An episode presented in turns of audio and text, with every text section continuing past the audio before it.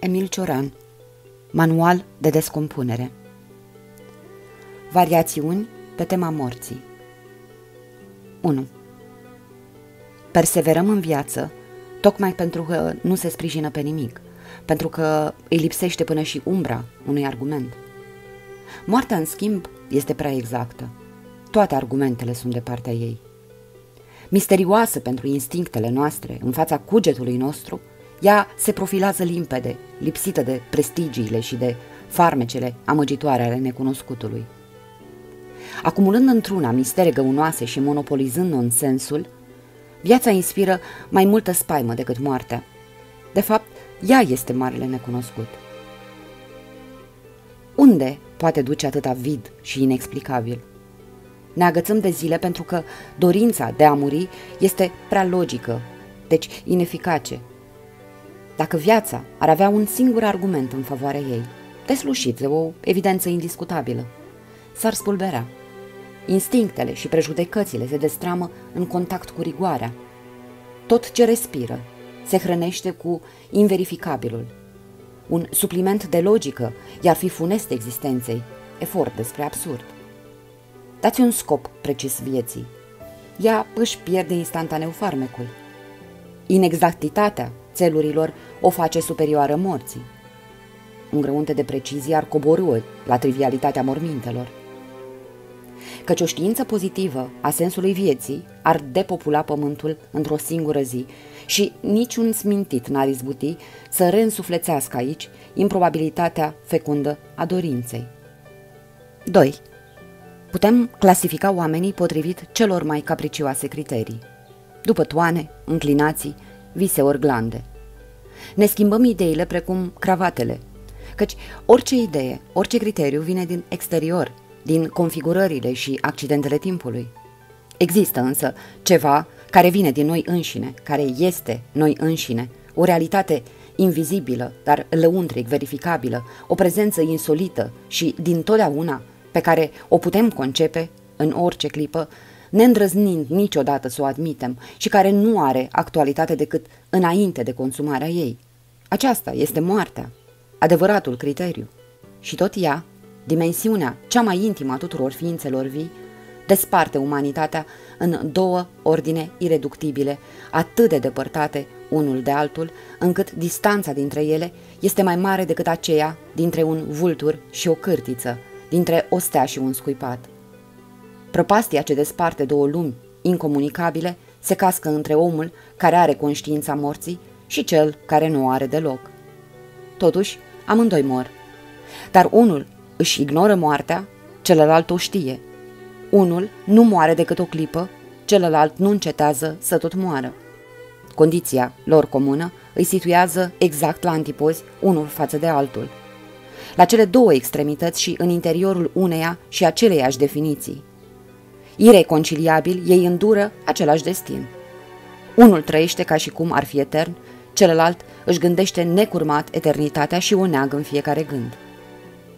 Nimic nu ne poate schimba viața, ci doar insinuarea treptată în noi a forțelor care o anulează. Nici surprizele creșterii și nici eflorescența talentelor noastre nu îi adaugă vreun principiu nou. Ele îi sunt firești.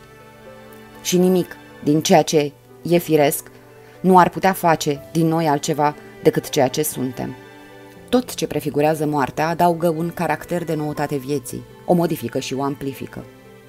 Sănătatea o conservă ca atare, într-o sterilă identitate. În timp ce boala este o activitate, cea mai intensă din câte poate desfășura un om, o mișcare frenetică și staționară, cea mai bogată cheltuială de energie fără gest, așteptarea ostilă și pasionantă a unei fulgurații ireparabile. Dacă vă este pe plac conținutul acestei pagini, nu uitați să vă abonați la canalul meu de YouTube, apăsând butonul roșu de abonare ca să primiți de fiecare dată o notificare când apare un video nou. De asemenea, în comentarii aștept sugestiile dumneavoastră legate de ceea ce v-ați dori să cuprindă acest canal. Toate înregistrările acestei pagini sunt din domeniul public. 3. Împotriva obsesiei morții, tertipurile speranței, ca și argumentele rațiunii, se vădesc ineficace. Insignifianța lor exacerbează doar pofta de a muri. Pentru a triumfa asupra acestei pofte nu există decât o singură metodă, aceea de a o trăi până la capăt, de a îndura toate deliciile, toate chinurile, de a nu face nimic pentru a o eluda. O obsesie trăită până la saturație se anulează în propriile ei excese. Tot insistând asupra infinitului morții, gândirea ajunge să luzeze, să ne inspire față de el dezgust, prea plin negativ, care nu cruță nimic și care, înainte de a compromite și a deprecia prestigiile morții, ne dezvăluie găunoșenia vieții. Cine nu s-a dedat desfătărilor spaimei, cine n-a savurat în gând primejdiile propriei sale aboliri și n-a gustat din crudele și dulcile prăbușiri, nu se va lecui nici când de obsesia morții. Va fi chinuit de ea tocmai pentru că îi va fi rezistat. Pe când acela care, deprins cu disciplina ororii și meditându-și putregaiul, s-a redus deliberat în cenușă, acela va privi spre trecutul morții și el însuși nu va fi decât un înviat care nu mai poate trăi. Metoda sa îl va fi lecuit de viață și moarte de potrivă. Orice experiență capitală este nefastă. Straturile existenței n-au densitate. Cine le scormonește, arheolog al inimii și al ființei, se pomenește, odată ajuns la capătul cercetărilor, în fața unor adâncuri goale. Zadarnic va regreta găteala aparențelor.